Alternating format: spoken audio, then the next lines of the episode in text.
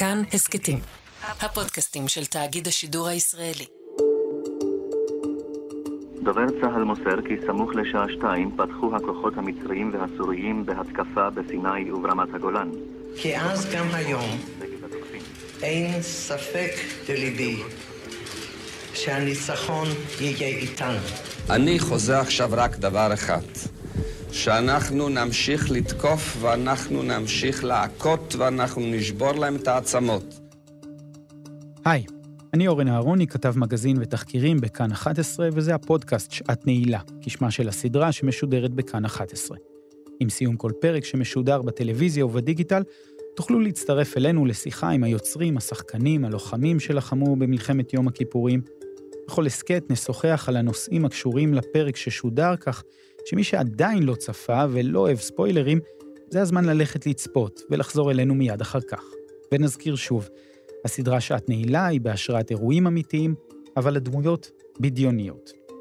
ושלום לשני האורחים שנמצאים איתנו, ירון זילברמן, במאי הסדרה. שלום וברכה. ביימת גם את ימים נוראים, זוכה פרס אופיר ל-2019, את כלים שלובים עם פיליפ סימור הופמן וכריסטופר ווקן, ואת הכוח לסחוט, עטור הפרסים. ושלום לשחר תבוך. שלום. הבאת את סנובר? סנובר לא איתי עכשיו, אבל... אה, שחר, למי שלא מזהה, הוא אבינועם, חייל המודיעין במוצב החרמון, שמנסה לשכנע את כולם שהסורים על הגדרות, וכולם צוחקים עליו, פוגעים בו, מעליבים, לא מאמינים, ומול כולם הוא לא מוותר. אגב, אתה יודע ערבית? אה, וואו, איזו שאלה טובה. האמת שתעלמת ערבית בלמדרסה, כאילו זה הדבר היחידי שבאמת כזה אני זוכר מהבית ספר, וזה מאוד הלחיץ, והיה מאוד מאוד אה, קשוח, אבל ברגע שכזה התעמקנו בשפה, וזה היה פשוט מהמם, וזה היה לי מורה מדהימה שעזרה לי, וזה היה תהליך, עברנו תהליך ארבע חודשים לפני הסדרה, כי אתה שלמדנו את מסביר השפה. לכולם מה זה תחריר שם בתוך... כן, ראית מה זה? אינטילה, חופש, לא שחרור, זה, אני זוכר את זה, אה, וואו. כן, נכון, יש שם הרבה מאוד קטעים מגניבים של ערבית, שיצא לי כאילו להכיר את השפה, כאילו להעמיק בה בפעם הראשונה, וזה ריגש ברמות, זה ממש כיף. ברשותכם, אני רוצה להתחיל בסצנת הפתיחה. שהיא בעצם לקט ארכיוני של מה שקרה בתחילת אה, שנות ה-70.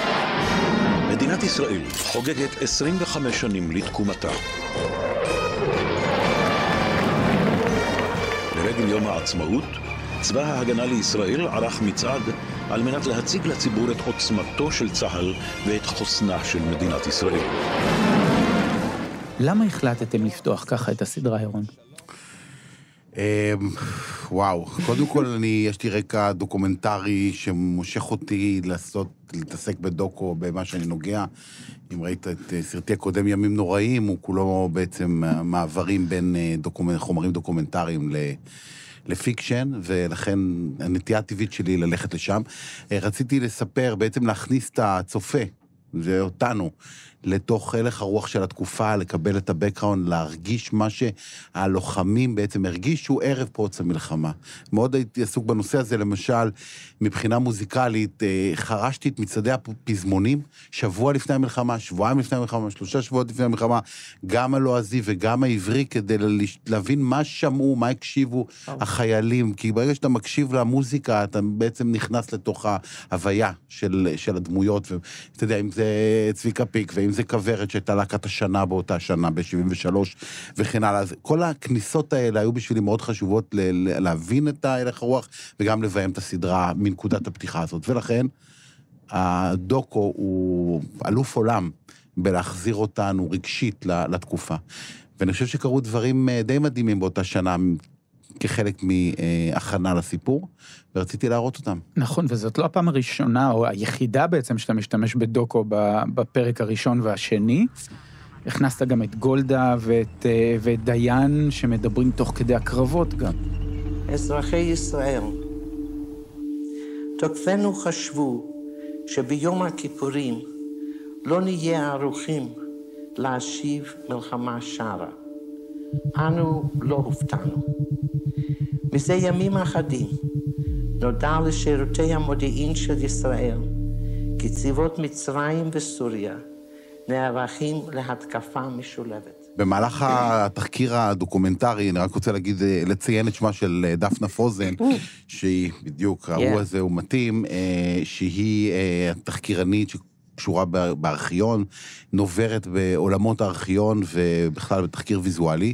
והתחלנו להסתכל על, על, בעצם שאלתי אותה, תראי לי כל דבר שהיה בטלוויזיה, מהרגע שפורצת המלחמה לתוך הסדרה שהיא מכילה בעצם שלושה, את שלושת הימים הראשונים של המלחמה, שלושה וחצי ימים הראשונים של המלחמה בגזרה הצפונית, ולכן אמרתי, תראי לי הכל. ואחד הדברים זה שביום הראשון עלה, אה, עלתה גולדה אה, מאיר, ו... אה, דיין שהיה שר הביטחון, לדבר בעצם אל העם, לספר להם שיש מלחמה, להסביר להם מה קורה, וכשאני רואה את זה, כמובן שראיתי את זה בעבר, מספר פעמים, אבל פעם אני מסתכל על זה בתור חומר להשתמש בו בסדרה, נדהמתי, הדבר הראשון זה שגולדה בעצם מצהירה, מודה, לא הופתענו, ידענו, היא אומרת, מז- מזה ימים אחדים, אה, שירותי הביטחון, המודיעין, ידעו על הדבר הזה, ואז אתה שואל את עצמך, אם ידעו, אז למה לא התכוננו? למה לא הכינו את הצבא שלנו אה, מבחינת, אה, אם זה גיוס מילואים, וגם אם לא גיוס מילואים, לעבות את השורות ב, ב, ב, בגבול של רמת הגולן ובגבול המצרי כמובן. זה הייתה בשבילי אה, תדהמה, איך היא אומרת את זה בצורה ברורה, והמחדל בעצם מזנק אה, מבעד לשפתיה. והדבר השני זה משה דיין שאומר בעצם, אנחנו רואים בסדרה מה קורה ברמת הגולן מבחינת הלוחמים, איך שהם נקטשים ובאיזה מצב מזעזע וסיטואציה תופת הם נמצאים מצד אחד, מצד שני הוא אומר שלדעתו המצב הוא לא כל כך רע אה, כפי שהוא אה, רואה את זה. כלומר, איזה סוג של אה, ביטוי, אתה רואה את ההלם שלו ואת הכאב, כמובן, אבל מצד שני, לשמוע את הדברים האלה, ואז לראות אה, קאט לסצנה קשה בתוך מוצב החרמון, ה- ה- הרגע לפני הפריצה. אה, גם, אה, גם הימם אותי וגם רציתי לשתף את זה עם הצופים בחוויה הזאת. ההבדל בין מה שאתה שומע מהם לבין מה שהחיילים עוברים בעצם בשטח, וזהו אדיר. ואז מגיעה הסצנה הראשונה בעצם, סצנת הפתיחה אחרי הדוקו. שנדורי, מה, מה עכשיו, אבינועם? אתה חייב לשמוע את זה. הרוסים מפנים משפחות לשדה תעופה. גדוד קשר 11, חטיבת שירון 78. בסדר, תכתוב תמצית. אתה צריך להתקשר לשופר. דיווח טלפוני ואז מברק בהול, זה הנוהל. טוב, חבר'ה, תחזרו להאזין, הכל דווח, הכל ידוע. עזיבת העצים הסובייטים זה סימן 32 בחוברת סימנים מעידים למלחמה. אבינועם, בחייאת, אתה מבטיח לי מלחמה כבר שלושה שבועות, אני מתקשר לאגף חמש וצוחקים עליי. ואנחנו מכירים בפעם הראשונה את אה, שחר, את אבינועם. את סנובר קודם. את סנובר קודם, נכון. וישר אה, אבינועם נכנס אה, לסיפור, וישר רואים שיש ילד, אולי טיפה קצת אאוטסיידר, כנראה מאוד מבריק עם יכולות, יש שם מישהו ששואל אותו אם אני לא טועה איפה המטאטא, נכון. והוא מסביר לו בדיוק לאיזה חדר הולכים ושזה באלכסון נכון. ובצד. כמה אתה דומה לדמות באמת? אה, האמת שזו שאלה ממש טובה. תמיד כשנגיד מבקשים ממני לתאר את הדמות, אז אני כזה מתחיל להגיד, הוא סקרן, הוא חכם, הוא זה, הוא גאון. ואז אני כאילו, אה, זה מרגיש לי גם לא נעים, כי אני כל כך מרגיש שאני הדמות, שאני מרגיש שאני כאילו מחמיא לעצמי, שאני כאילו מתנשא שאני אומר את הדברים האלו. אה, אני מרגיש שהדמיון ביני לבין אבינועם אה, הוא מאוד מאוד גדול. אה, והיה ניתן לראות את זה מהרגע הראשון שבאמת הכרנו, שזה היה באודישן, שאני זוכר שנכנסתי כל כך מבוהל, הי- הייתי כאילו בסצנה לפני שהסצנה התחילה, ואני אני אספר את הסיפור. בוודאי. ספרו שניכם, כל אחד יאללה. מהצד שלו. וואי, איזה מעניין. אה, אז אה, כשנכנסתי לאודישן, אה, שמעתי על ה- על התפקיד יום לפני. אמרתי, אני חייב ללכת, טה-טה-טה-טה, ואני, כמו אבינועם, אני חייב לדעת הכל. אני מאוד מאוד סקרן. הוא בחור של יד, הוא חייב שהכל יהיה מדויק ושהכל יהיה נכון. גם נגיד, אתה יכול לראות שהוא כזה ממש מסמן בסרגל כל דבר, עם כמה שיש לחץ בדברים, הוא תמיד חייב לסמן בסרגל. עכשיו, אז גם אני כזה פרפקציוניסט, וברגע שמשהו לא הצליח ושלא הייתי בול בטקסט, התחלתי לחטוף התקף חרדה באמצע האודישן, ממש כמו אה, בסצנה שאנחנו רואים בחדר של ההאזנה, שאני נתקע שם. ו- ואבינועם, ו- וואו, אבינועם כאילו יצא ממני החוצה בתור שחר, וירון וילה, המלקת המדהימה, היו כל כך מתוקים, באמת. וזהו, אחרי שיצאתי, אמרתי, אוקיי, זה לא יקרה בחיים, וזה קרה. סליחה, אני חייב ללכת קצת אחורה ברשום, יאללה. ברשומון שלנו. בטח. אה, אז אנחנו מחפשים את אבינועם, שכמו שאתה יודע, היא דמות אה, מרכזית בסדרה, ואנחנו רואים אה, שחקנים, והם כולם מאוד מאוד טובים, מאוד מוכשרים, כי זה טבע הדברים. המלהקת מביאה רק שחקנים מתאימים ומעולים, אבל אנחנו עדיין חוככים בדעתנו לגבי הדמות, ופתאום דפיקה בדלת ונכנס שחר טבוק. בקיצור, שחר נכנס, והוא נכנס על מדים, הוא חייל באותו זמן. נכון. הוא מקבל בעצם אישור מיוחד לבוא לאודישן. נכון. והוא נכנס על מדים, ואני רואה אותו, ואיך שאנחנו רואים אותו, הילה ואני, אבינועם. פשוט או. אבינועם נכנס לתוך החדר. הסתכלנו אחד על השנייה והיינו בשוק. פשוט, לפני שהוא פצע פה, זה היה, שלום, אמרנו, זהו, יש לנו את אבינועם, אין בכלל... זה, ואז התחלנו, כמובן, אמרנו, אוקיי, הוא גם צריך כמובן לשחק מעולה, ו, ואז התחלנו אה, לעבוד ביחד, ואיך שהתחלנו לעבוד ביחד, באמת... אה, משהו בסיטואציה, בשיחה, ב... אני- כן, נכנסנו כן. אחד לתוך הראש של השני, כי כבר ידעתי שהוא אבינועם. אז התחלנו אה, זה, ואני חושב שהוא עוד לא היה מוכן ל- ל- לא, לרגע הזה לא ולמעמד. הזה אה, בתור בחור צעיר, ופתאום אה, התפרצה אצלו אה, התקפת חרדה. ופתאום גם גילינו שהוא אסמטי, נכון. אז פתאום היה פחד עם השפים, וזה היה אירוע אה, מאוד קיצוני בעניין הזה. זה היה מופע משל עצמו. בדיוק, ואיך שזה נגמר, ומיד דאגנו כמובן שהוא יגיע הביתה, שייקח מונית ויגיע נכון. הביתה. והייתה השאלה עכשיו, מה אנחנו עושים? יש לנו פה את אבינועם, ומצד שני, השאלה הלגיטימית והאמיתית, האם הוא יוכל לעבור, לצלוח את הדבר הזה? אנחנו הולכים לרמת הגולן לחודשי צילומים קשים, אה, גם, גם מבחינה אפילו פיזית, בוודאי מנטלית, הוא צריך אה, להחזיק על עצמו דמות מרכזית. אז אה, הילה אמרה לי, המלהקת, המדהימה. כמו שאתה אומר, הילה יובל, אה, אמרה לי, מה שנקרא, עליי, תן לי לדאוג לזה, אני אדבר עם אמא שלו, נעשה שיחה. אני- והייתה לה דיברה עם אימא שלי. הייתה לה אינטואיציה ש, שזה משהו חד פעמי, שהכל יהיה בסדר. אה, כשאני דאגתי, אתה יודע, בתור במאי יש לי אחריות גדולה מאוד, ואני לא יכול חס וחלילה לגרום למצוקה נפשית לשחקן, בטח לא ברמות האלה. אה, ואז אז היא צלצלה, אמרה לי בטלפון, אל תדאג, הוא יבוא לאודישן הבא, אמא שלו הרגיעה אותי, שזה היה חד פעמי, זה לא קשור, הייתה התרגשות יוצאת דופן, והכל על הכיפאק, ואכן הוא הגיע לאודישן שני, החזקנו אצבעות שהכל יהיה טוב, הוא נכנס ועשה אודישן מדהים, או, והיתר הוא היסטוריה, כי אני חושב שהמשחק שלו הוא נפלא תודה ומופלא, רבה, תודה, איזה כיף לי. ובאמת הוא מחזיק את התפקיד הזה, ומעמודי התווך של הסדרה. תודה. ובכלל ללהק את כל השחקנים, זה, זה לא היה פשוט, כי יש שם הרבה דמויות מכל המגוון של הקשת הישראלית, נכון? נכון, אז אני רוצה להוסיף פה עוד סיפורון קטן של אודישן קטנטן, זה שאוקיי, שיש את אבינועם, עדיין אתה לא יכול לנעול את זה עד שלא רואים את הדינמיקה שלו עם מי שישחק את אה, יואב, כי הם בעצם אה, צמד. יואב זה אביב אלוש. יואב זה אביב אלוש, והמסע שלהם הוא מסע משותף. אז צריך לראות גם שיש כימיה, זאת אומרת, זה לא רק האינדיבידואל, אלא גם מערכת היחסים כמובן, היא חשובה באותה מידה. והתחלנו לעשות את מה שנקרא מאצ'ינג. הבאנו את, אה, את אה, שחר והבאנו את אה, אביב, ואביב נכנס לחדר ופשוט הייתה כימיה מטורף. ממש זה מטורפת. היה מדהים, בחיים לא חוויתי כזה אודישן, בחיים.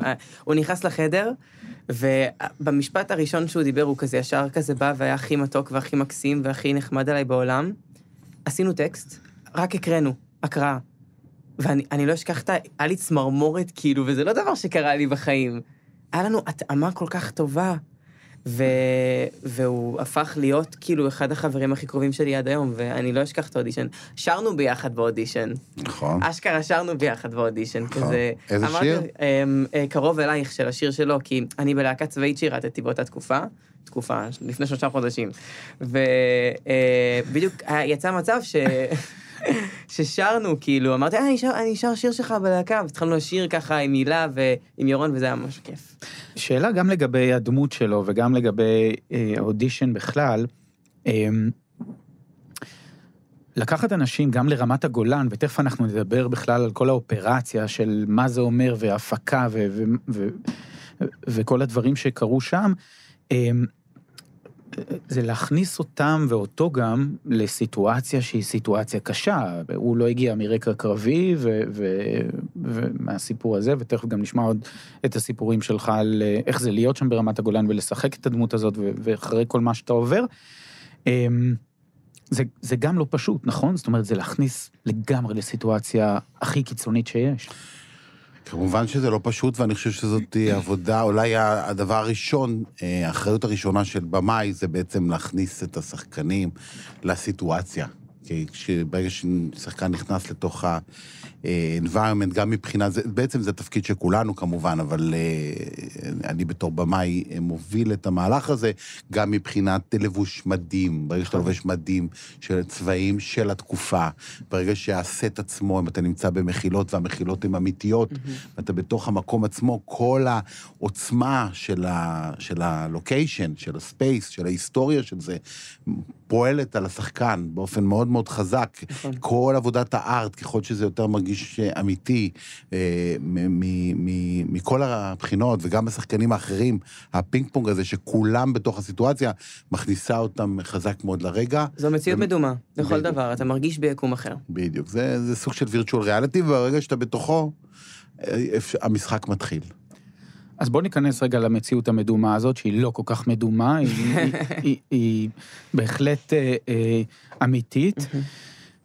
ונתחיל קודם כל, איפה זה צולם? אנחנו מדברים על רמת הגולן, הסדרה עוסקת בשלושת הימים הראשונים של המלחמה אה, ברמת הגולן, והדבר הראשון, או לא בטוח שהדבר הראשון, אבל אחד מהדברים זה למצוא את הלוקיישנים, ואחד מהם זה באמת למצוא את הבונקרים, המחילות, את המוצב התת-קרקעי, אה, שהוא מוצב החרמון, או משהו שדומה למוצב החרמון. ולפני שאני מגיע אליך, שחר, כדי שתספר לי איך זה בין כל המחילות, בוא תספר לי, ירון, איך, איך מוצאים כזה לוקיישן ואיפה צילמתם ואיך זה היה? כן, אז באמת אתה נוגע פה בנקודות נקודות מאוד מאוד חשובות אה, בעשייה הקולנועית. הלוקיישן, לפעמים חושבים, אם אתה מחוץ ל- לעשייה הזאת, נראה כמו, אוקיי, מצאת לוקיישן, הוא צריך להיראות טוב, אבל זה כמובן עולם ומלואו. לוקיישן הוא דמות בעצם, במקרה הזה בכלל דמות, כי מדובר על מוצב החרמון, שהיה מוצב אה, בנוי אה, חמש קומות לתוך האדמה, תת-קרקעי, המוצבים השמורים ביותר במדינה, בגלל החשיבות הסודית שלו. של אה, אינפורמציה ובעלי המקצוע שישבו שם. אה, ואז יש את ההחלטה. עכשיו, מצד אחד, הכי נוח זה, לצל... זה לבנות. אתה בונה מחילות, אתה מייצר מחילות, את הקומות אתה מייצר דרך מדרגות שיורדות ויש תחושת ירידה תת-קרקעית, וזה מאוד נוח לנו, כי אנחנו יכולים להזיז את הקירות וכל מיני דברים שקשורים. בפעולות מצלמה וכדומה.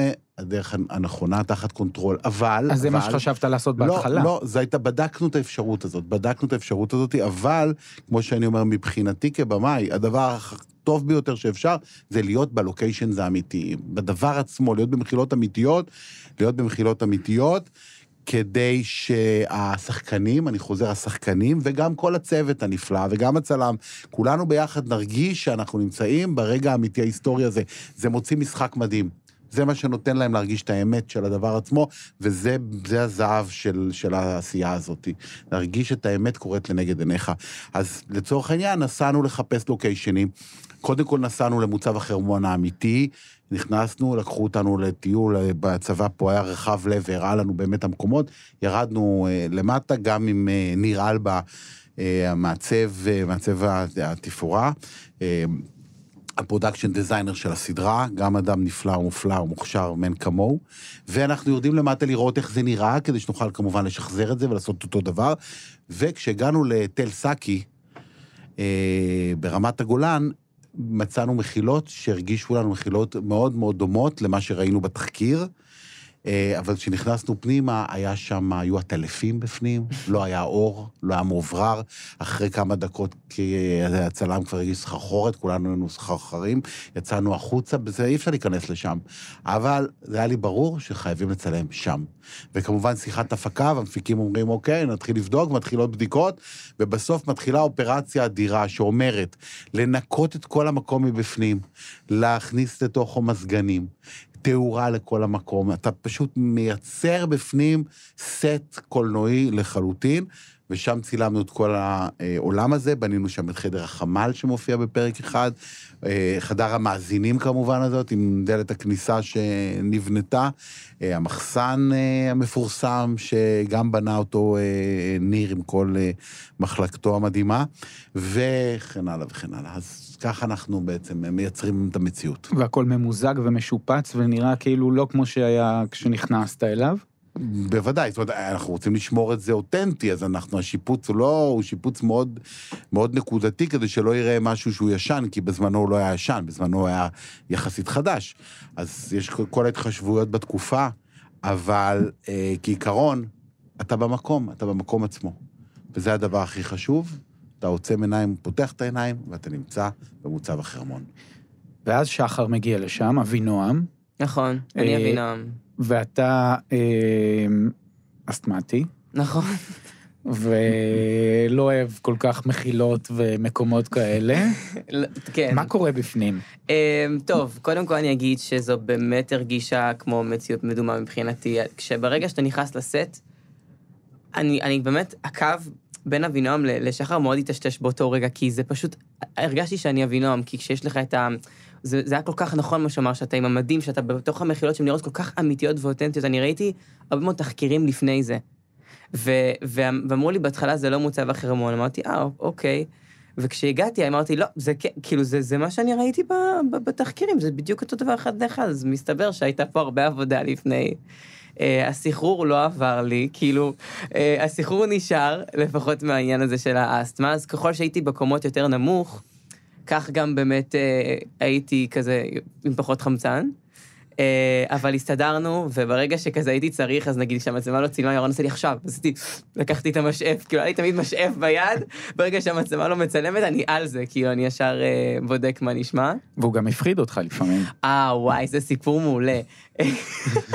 כשהיינו, וואו, כשהייתי במחסן, אה, אז, אז אה, מאוד, כאילו, גם, גם לא היה לי אוויר, אבל כשהייתי במחסן, אז מאוד מאוד כזה, הייתי צריך להיכנס לפחד הזה של, של עוד שנייה באים לקחת אותי.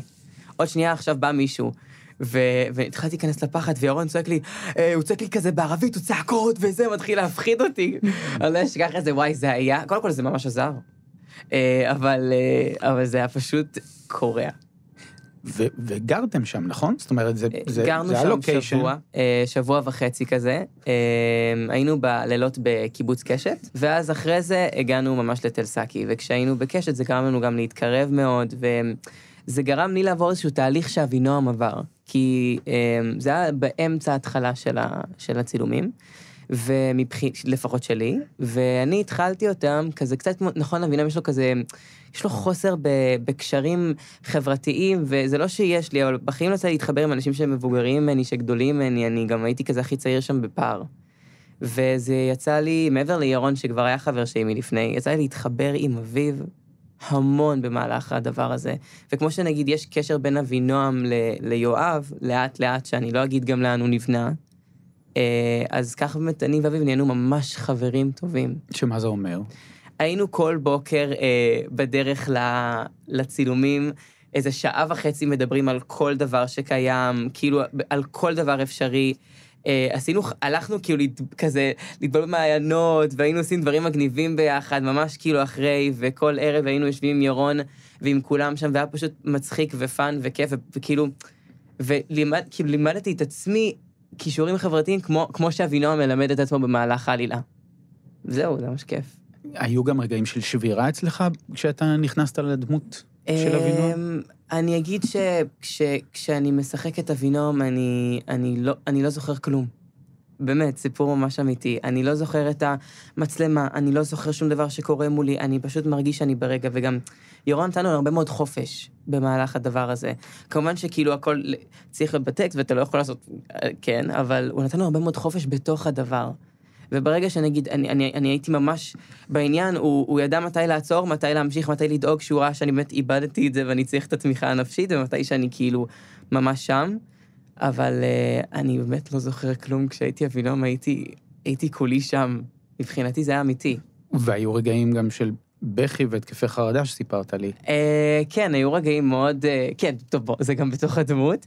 Uh, ההתקפי חרדה היו אמיתיים לחלוטין, כי, כי ככל שהדבר הזה באמת, אתה יודע, ככל שזה מרגיש לך יותר אותנטי ואמיתי, ושיותר הסביבה יודעת לגרום לזה להרגיש כל כך נכון וכל כך מאותו רגע, אז אתה באמת בסוג של התחרפנות. ובכי היה, היה לי, היה לי בכי הרבה במהלך העלילה, מחוץ לפרימים ובתוכם, כי זה דברים שאתה צריך לעבור, זה, זה, יש סצנות שנשארות איתך, ממש. כמו מה? אני לא יכול לעשות לך ספוילר. מהפרק הראשון והשני רק? אה, מהפרק הראשון והשני, הסצנה שאנחנו... אה, אה, וואו, איזו סצנה. הסצנה שאני אה, מתחיל לריב איתו ב... כשאנחנו נכנסים לחמ"ל, אחרי שיש את ההפגזה, שהתחיל לריב איתו והוא ממש מצמיד אותי לקיר ומעיף אותי. תגיד להם שאנחנו צריכים עכשיו תקשורת! מה, אתה מפריע לי? אתה מוכן לסתום את הפה שלך? אתה יודע מה יעשו לנו בשבי? חזוק, חזוק, זה מה שיעשו לנו. יושיבו אותנו על מוד ברזל חד ומשומן שיקרענו את פי הטבעת מבפנים. מי גס, מידה, קיבה, את הפה שזיכרנו, את הסטן כיסבר עליו לאכול, את הפה שזיכרנו, את הסטן סתום את הפה שלך, אני יודע! סתום את הפה! אם! אני יודע טוב למוסד! זאת הייתה סצנה מאוד מאוד מאוד מאוד קשה. גם כי הנשק נכנס לי לפרצוף וכאילו עוד שנייה נשבר לי האף, אבל גם בגלל כאילו שפשוט נפשית זה היה ממש קשה לעבור את זה איתו. אה, והוא ממש אה, מפחיד. הוא מפחיד. כאילו, הוא אמין, אבל מפחיד. וזהו. אתגר הפקתי משמעותי מאוד, אה, זה היה להביא טנקים ולצלם בטנקים ולהשתמש בטנקים. דיברנו על זה קצת בפרק הטרום סדרה, אבל בוא, בוא נפתח את זה קצת יותר. קודם כל הייתה החלטה שמשתמשים בטנקים אמיתיים, וכשמשתמשים בטנקים אמיתיים צריך להשתמש בטנקים שהשתמשו בהם במלחמת יום הכיפורים. והם כבר לא נמצאים, נכון? בוודאי, בוודאי. אה, אז זהו, אנחנו נפתח את זה יותר, אבל לא נפתח את זה עד הסוף. כי אני חושב שזה כמו שקוסם, אסור לו ל- ל- להראות את ה... איך הוא עושה את הקסמים, אותו דבר גם אנחנו, אני חושב שנעשה את זה אחרי שהסדרה תסתיים. אה, אבל אז, אז לא עדיין. אבל גם אז אני כמו, אשאל. אבל כמו כל קוסם, מראה איזשהו אחד כזה, נכון? שאפשר לראות איך זה עובד. אז אני אגיד ככה, הטנקים האלה זה באמת טנקים, השתמשנו בטנקים אה, מהתקופה, שנקראים אה, צנטוריון, אה, שוט, אה, שוט קל, זה השם העברי שנתנו לו. אה, הטנקים האלה, זה הטנקים ששירתו בגזרה אה, הצפונית, בגזרה הדרומית היו גם שרמנים, והיינו צריכים להשיג אותם. זה לא היה פשוט, כי לא היה טנקים יותר בשימוש בצה"ל. זאת אומרת, אם היינו מצלמים את זה לפני אה, 15 שנה, לא הייתה שום בעיה, אולי אפילו פחות. אה, אז מה שעשינו בסופו של דבר, אני רק אתן לך דוגמה, טנק אחד. אה, לקחנו טנק מאנדרטה, מאנדרטה כמובן ברשות הצבא, בתיאום הצבא. הוצאנו אותה מאנדרטה של אותה יחידה, העברנו אותה למאשה, זאת אומרת הצבא, איפה שבעצם בונים את המרכבה. לקחו את הצנטוריון, שמו לו מנוע חדש, השמישו אותו לחלוטין, ניקו אותו, צבעו אותו, סידרנו אותו בדיוק כפי שטנק צנטוריון במלחמת יום כיפור, ומשם העברנו אותו לתוך הסט שלנו, מנועים דלוקים ומתחילים לנסוע.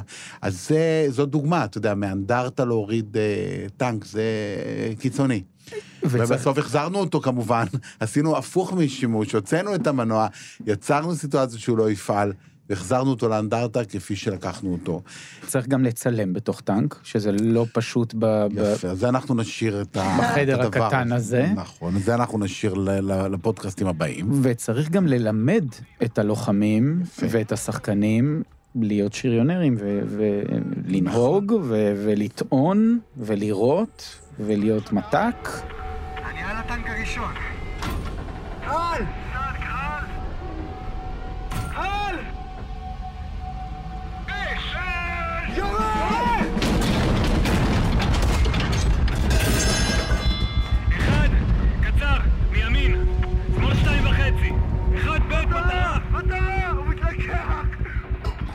איך עושים את זה? נכון, אז זה קודם כל, יש לנו אדם בשם נוח פארן, אה, צדיק גדול, שהוא היועץ הצבאי שלנו, הוא היה אלוף משנה במילואים, שהיה אה, מג"ד במילואים של צנטוריונים, בדיוק של הטנק הזה, גדוד שלם שהוא פיקד עליו, ולכן הוא אה, מומחה גדול מאוד לטנק הזה. הוא אה, ביחד איתי, זאת אומרת, הוא זה שהוביל את המהלך של ללמד את השחקנים, כי אני לא הייתי בשריון, ועשינו ממש כמו אה, טירונות שריון. זאת אומרת, הוא הביא איתו עוד אה, שני חברים מה, מהצוות שלו, ממש העבירו אותם תפקיד-תפקיד, העבירו את כל המת"קים סדנה. כל הטען קשר, סדנאות, וכן הלאה, נהגים, סדנאות, ותוך כדי זה שהם לומדים ונהיים ממש אה, בעלי מקצוע, התחלנו לצלם את הצילומים. בנוסף, לקחנו עוד, כי בכל טנק יש אה, ארבעה אנשי צוות, סך הכל 12, ולא כולם הם גיבורי הסדרה. אז כששזרנו תפקידים אחרים, לקחנו רק שריונרים. כאלה שכבר תפעלו בעמדות הספציפיות שלהם, וזה עזר לכל התחושה, גם אתה רואה את הריאליזם בתוך הצילומים, וגם הם לימדו תוך כדי. זאת אומרת, ברגע ששחקן קורא לך, אומר, דוד הבגד, אתה מעיך! וזה, ההוא כבר עונה לו, הנה המעיך! זה, זה, כל הדבר הזה מתחבר אחד לשני, ויוצא איזשהו ג'ל של אה, בעלי מקצוע אמיתיים, עם שחקנים שלומדים להיות בעלי המקצוע. אז השילוב של שני הדברים האלה וצ- יצרו את הידע. וצריך גם לצלם קרבות של שריון, ויש לא מעט כאלה בפרק הראשון והשני. נכון. וזה משהו אה, גם מאוד מרשים, אה, גם השטח שרואים, גם הטנקים שמשתמשים בהם, גם המשחק של השחקנים, גם הדרמה והמתח אה, שזה יוצר. אה, איזה תחקיר עשיתם לפני שראית, ש... ש... תראה, יש צפייה, קודם כל צפינו בכל החומרים שיש, לצורך העניין טנקים נוסעים וטנקים יורים, וכי אמר, כמו שאומר, צנטוריונים אין מהתקופה. אז למדנו, למדנו את כל הנושא הזה דרך ויזואליה, גם שיחות כמובן עם, אה, עם טנקיסטים, אה, גם עם הלוחמים עצמם שהיו בקרבות הספציפיים האלה, אתה יודע, שיחות של איך זה להיות בטנק, וכל מיני אירועים, ואיך קרב כזה קורה, ואיך מרגישים. זאת אומרת, היה עולם שלם, כמובן שהפגשתי את, ה, את אותם לוחמים עם השחקנים, גם באופן כללי לשיחות קבוצתיות, שהיו מאוד מאוד מרג- מרגשות בלוקיישנים של הקרבות, וגם אינדיבידואלי אחד על אחד, ששחקנים התחברו לדמות שהיא בהשראתם. כלומר, זה, כמו שאמרנו, הדמויות מומצאות, אני חוזר על זה, מומצאות, אבל עדיין יש איזושהי השראה שאנחנו מתחילים ממנה, לכן אה, חיברנו בין שחקן לבין דמות, והחיבורים האלה יצרו גם עולם רגשי עשיר וגם עולם מקצועי, כל השיחות דרך הפעולה. מאוד מאוד הקפדנו שהמילים הם מילים, השריונאיות, תהיה הכי קרובה שאפשר. כמובן היא לא במאה אחוז, וגם שריונאים שרואים את זה מתווכחים. לא, אני הייתי אומר ככה, הייתי אומר ככה, לא, לא אומרים ככה. יש ויכוחים אין סוף, אז כ... אבל הלכנו על איזושהי גישה שנוח פארן אה, כמובן אה, היה פוסק בנושא הזה, וכמובן התפיסה הכללית שאומרת שהקרבות האלה נעשים בידי בני אדם. הם משתמשים במכונה, אבל זה בן אדם, והאנושיות פה היא הדבר החשוב ביותר מעל הכל, וכל הזה חייב לעבור דרך דרמה אנושית, ואם אין דרמה אנושית אין כלום. אנחנו לא באנו עכשיו לעשות פטיש אה, מלחמה. אין לנו עניין עם לראות טנקים יורים כשלעצמם. יש לנו עניין לראות טנקים יורים שבתוכם יש ארבעה אנשים, ומה קורה להם כשהם יורים, ומה קורה להם בתחילת המלחמה, ואיך המלחמה מתפתחת, ומבחינה נפשית. מה קורה להם, כי זה בעצם הנושא המרכזי של הסדרה הזאת, זה, זה האדם בתוך המלחמה, העולם הזה של ההישרדות, והקושי הנוראי הזה של לראות המראות האלה, לחוות הרגשות האלה, במילים אחרות, זה חוויית טראומה live. זה מה שזה, אתה רואה את הטראומה קורית. כל עולם הפוסט-טראומה היא, כמו שנקראת פוסט-טראומה, דהיינו, היא בנויה על טראומה. הטראומה קורית במהלך הקרבות האלה, ואנחנו רואים אותם ומנסים להיכנס אליהם עד הסוף, כדי גם לחוות אותם, להראות אותם, לשתף מה עבר על הלוחמים, מבחינת אה, אחריות כלפיהם, וגם אה, זה במרכז, ב essence של הסדרה הזאת. חוץ מהטנקים אה, וכל מה שדיברנו עכשיו, היו גם הפצצות, והרבה הפצצות אמיתיות. אתה עושה פרצוף, לא רואים אותך שאתה עושה את הפרצוף הזה, אבל אני אספר למי ששומע שאתה עושה פרצוף, כי... כי זה היה מפחיד ברמות, וההפצצות באמת היו אמיתיות, וזה היה נורא נורא נורא נורא מפחיד שלא יקרה לך כלום. היה נגיד סצנה, אתה, אה, סצנה שרואים בפרק, שאני ואביב אה, נמצאים ביחד, ואני בא להסביר שיש מלחמה בחוץ, ופתאום מפציצים אותנו. עוד פעם אתה? טוס לי מהעיניים. התחילה מלחמה. טוס לי מהעיניים, טוס. הקומנדו הסורי בדרך אלינו. תקשיב טוב, אם אתה לא עף לי מהעיניים עכשיו, אני לא יודע מה אני אעשה לך. תעוף מפה, אני אפרק אותך. שלושה מסוקי מי שמונה, זאת יריית הפתיחה שלהם. 270 אלף חיילים סורים על 1,600 טנקים עושים את דרכם כרגע לתוך מדינת ישראל עם 960 קנה ארטילריה ו-354 תעוף לי מהעיניים! אתה יודע כמה טנקים יש כאן לצה"ל? 177. 177 מול 1,600 שיש להם. פלא ויוהאן קרויף עכשיו פה בדרך בש"ג לבוא להשלים לי מניין.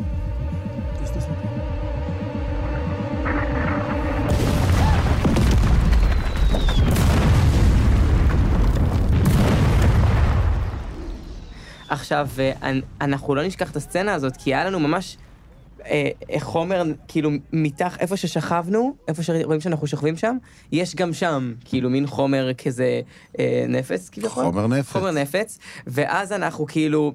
רצים, וברגע שאנחנו רצים, זה בדיוק מתחיל. עכשיו, אני, תודה לאל, כאילו, רצתי והספקתי, אבל הוא חצי צעד אחורה, זה יכל כאילו לגמרי להתפוצץ טיפה עליו, כי זה היה כל כך קרוב, הכל היה כל כך, זה הרגיש כל כך אמיתי, אתה לא מבין אפילו כמה זה הרגיש אמיתי, זה היה מטורף. וזו סצנת הפתיחה בעצם של המלחמה, או אחת נכון. מסצנות הפתיחה, הפתיחה של. המלחמה. הי- היו התלבטויות לגבי איך לפתוח את המלחמה הזאת? מבחינה אה, אומנותית, מבחינת הסדרה? זה, אה, אני חושב ששתי הסצנות האלה הן סצנות אה, של תסריט, זאת אומרת, זו הייתה התוכנית שם מתחילה ככה, פורצת המלחמה. אני בתחקיר שלי, מה שלמדתי, ואחד הדברים שהיממו אותי, זה נושא של הארטילריה על הפתיחה. כלומר, הסורים פתחו ב- בהתקפת ארטילריה, שמי שהיה שם, דיברתי כמובן עם הלוחמים, זה הייתה כמו רעידת אדמה. אתה פשוט, הרגליים אה, רעדו לך, חשבת שהאדמה הולכת להיפתח ואתה הולך ליפול לתוך אה, האינסוף אה, בפנים. זו הייתה התחושה. זאת אומרת, תחשוב שעשרות אלפי פגזים פשוט יורדים בום, בום, בום, והם בעצם ניקו שטח שלם והתחילו לנוע פנימה. אתה יודע, מהדברים האלה של להשטיח בעצם את האדמה עם ארטילריה, זה מאוד... ומטוסים ומיגים. ומטוסים ומיגים, ו... וכששמעתי את זה, האימג' הזה הוא נחרט לי מאוד מאוד חזק, ורציתי לה... בעצם להמחיש את הדבר הזה, שפתאום משום מקום יורדים עליך טילים ומטוסים, כמו שאמרת, ואלה חוויות אה, איומות, טראומטיות ומופרעות, זה שינוי מרגע לרגע, וזה מה שניסינו ליצור. וכמו שאני אומר, כדי ליצור משחק אותנטי, יצרנו באמת את הפיצוצים האלה מסביבם, כמובן תוך הקפדה על בטיחות. לגמרי, היה מאוד מאוד הקפדה על בטיחות, אבל בעת ובעונה אחת זה גם היה מאוד מפחיד. בדיוק. והם פשוט נבהלו, וטוב שהם נבהלו, כי אתה רואה את הבעלה האמיתית, כי ניסינו לדמות את הסיטואציה. זה היה נכון. משוגע, זה מין ריצה כזאת, באף, ופה מתפוצץ, וכאן, ימין ושמאל. מטורף. זה היה די מטורף, ואז אתה רואה את העשן ואת הכל קורה לך לנגד עיניך, וגם האש. כן, זה היה אחד הדברים הקשים והטראומטיים בצילומים עצמם. לגמרי. ואז כולם בעצם מגלים ששחר, שאבינועם אה, דיבר אמת. צדק, וה- צדק, צדק. אף אחד לא הקשיב לו, אף אחד מהפלאפלים שם למעלה לא הקשיב, לא ידע מה שאני אמרתי. והוא ניסה להתקשר וניתקו לו את הטלפון, והמפקדים שלו נכון, אה. אה, התעצבנו עליו. אה, איזה תחקיר עשית, ואיזה התכוננות אה, כדי להיכנס לת- לתפקיד של אבינועם? וואו, אמ, קודם כל, אמ, היה לנו ממש כמה חודשים לפני הרבה מאוד תחקירים, זאת אומרת, הביאו לנו אנשים מדהימים שדיברו איתנו לגבי המלחמה, אה, רובם ממוצב החרמון וחלקם ממקומות אחרים. ואני עשיתי הרבה מאוד תחקירים, זאת אומרת, קראתי וראיתי הרבה מאוד סרטונים על כל דבר אפשרי. לדוגמה, נגיד, בטקסט של האודישן היה רשום על אחמד ג'וז'ו. כאילו, זה ממש היה הטקסט של הפרק הראשון. וקראתי על כל אחמד ג'וז'ו, והיה לי כזה מלא... זה- אחמד ג'וז'ו זה בעצם הקטע, רק שנזכיר למאזינים, שאתה פתאום מבין שה... הוא- שהם, כן. שהם הולכים לתקוף את מוצב החרמון, וזה מפקד- אתם. נכון, הוא מפקד גדוד קומנדו 82, גדוד קומנדו... וואי, אני זוכר את הטקסט. כן, אז יש באמת, אה, כל הקטע עם הארבעה מסוקים סורים ועם המסוקי מי שמונה, הכל באמת אמת. וזה היה מטורף לקרוא כזה, אני זוכר את עצמי כאילו, כזה ישר קורא כזה עשרה עמודים שונים בגוגל כזה עם שני מסכים, כזה בודק לראות מה זה, מה זה, איך אני יכול להתחבר לכל דבר. ועשיתי תחקיר מאוד גדול, ובסופו של דבר אני מרגיש שהגעתי למלחמה הזאת, לא בקיא כמו אבינועם, אבל uh, עם בקיאות מאוד גדולה. אה, כן. הפרק מסתיים, בעצם שתי סצנות, שדה הקרב, כשכספי אה, יורה לעבר נגמש, ולפני זה אבינועם משרטט את המחילות ליואב, ולא שוכח את הקיפוד... אה, נכון, את צנובר. את צנובר. אגב, צנובר אחד היה? היו אה, שני צנוברים. ליהקת שני קיפודים. ליהקנו שניים, אחד היה... שני קיפודים לבקנים ליהקת. שני, בדיוק, היה אחד נוסף, במקרה וצנובר לא ירצה לשחק, הוא ירצה לקחת הפסקה. אה, הליהוק היה מאוד חשוב, ודיברנו עם הסוכנים של שניהם, אחרי לגמרי, אודישנים רבים. היו עניינים כלכליים, אבל בסוף אה, אה, מה שקרה, זה שכן, היה, היה פעם אחת שהיה לו כאבי בטן. אני לא ידעתי שיש מחליף. אני לא לא. בצחוק, והבאנו את המחליף, אבל זה היה ממש ל, ליום אחד. אבל אה, צנובר הוא צנובר. במקרה של הסצנה הספציפית האחרונה, טוב, אתה תספר. אה, כן, וואו. אמ, אוקיי, אה, זה ששרטטתי את המחילות, אה, היה לי שיעורי בית. זאת אומרת, ירון אמר לי, שחר, מחר אתה צריך לשרטט את המחילות האלו בעל פה. לילה טוב. אז ישבתי כל הלילה, טק, טק, טק, ללמוד איפה כל מחילה, וטה, טה, טה, טה, טה, בסוף זה הצליח. אתה יכול לסרטט לי מפה של כל המחילות? בוא איתי.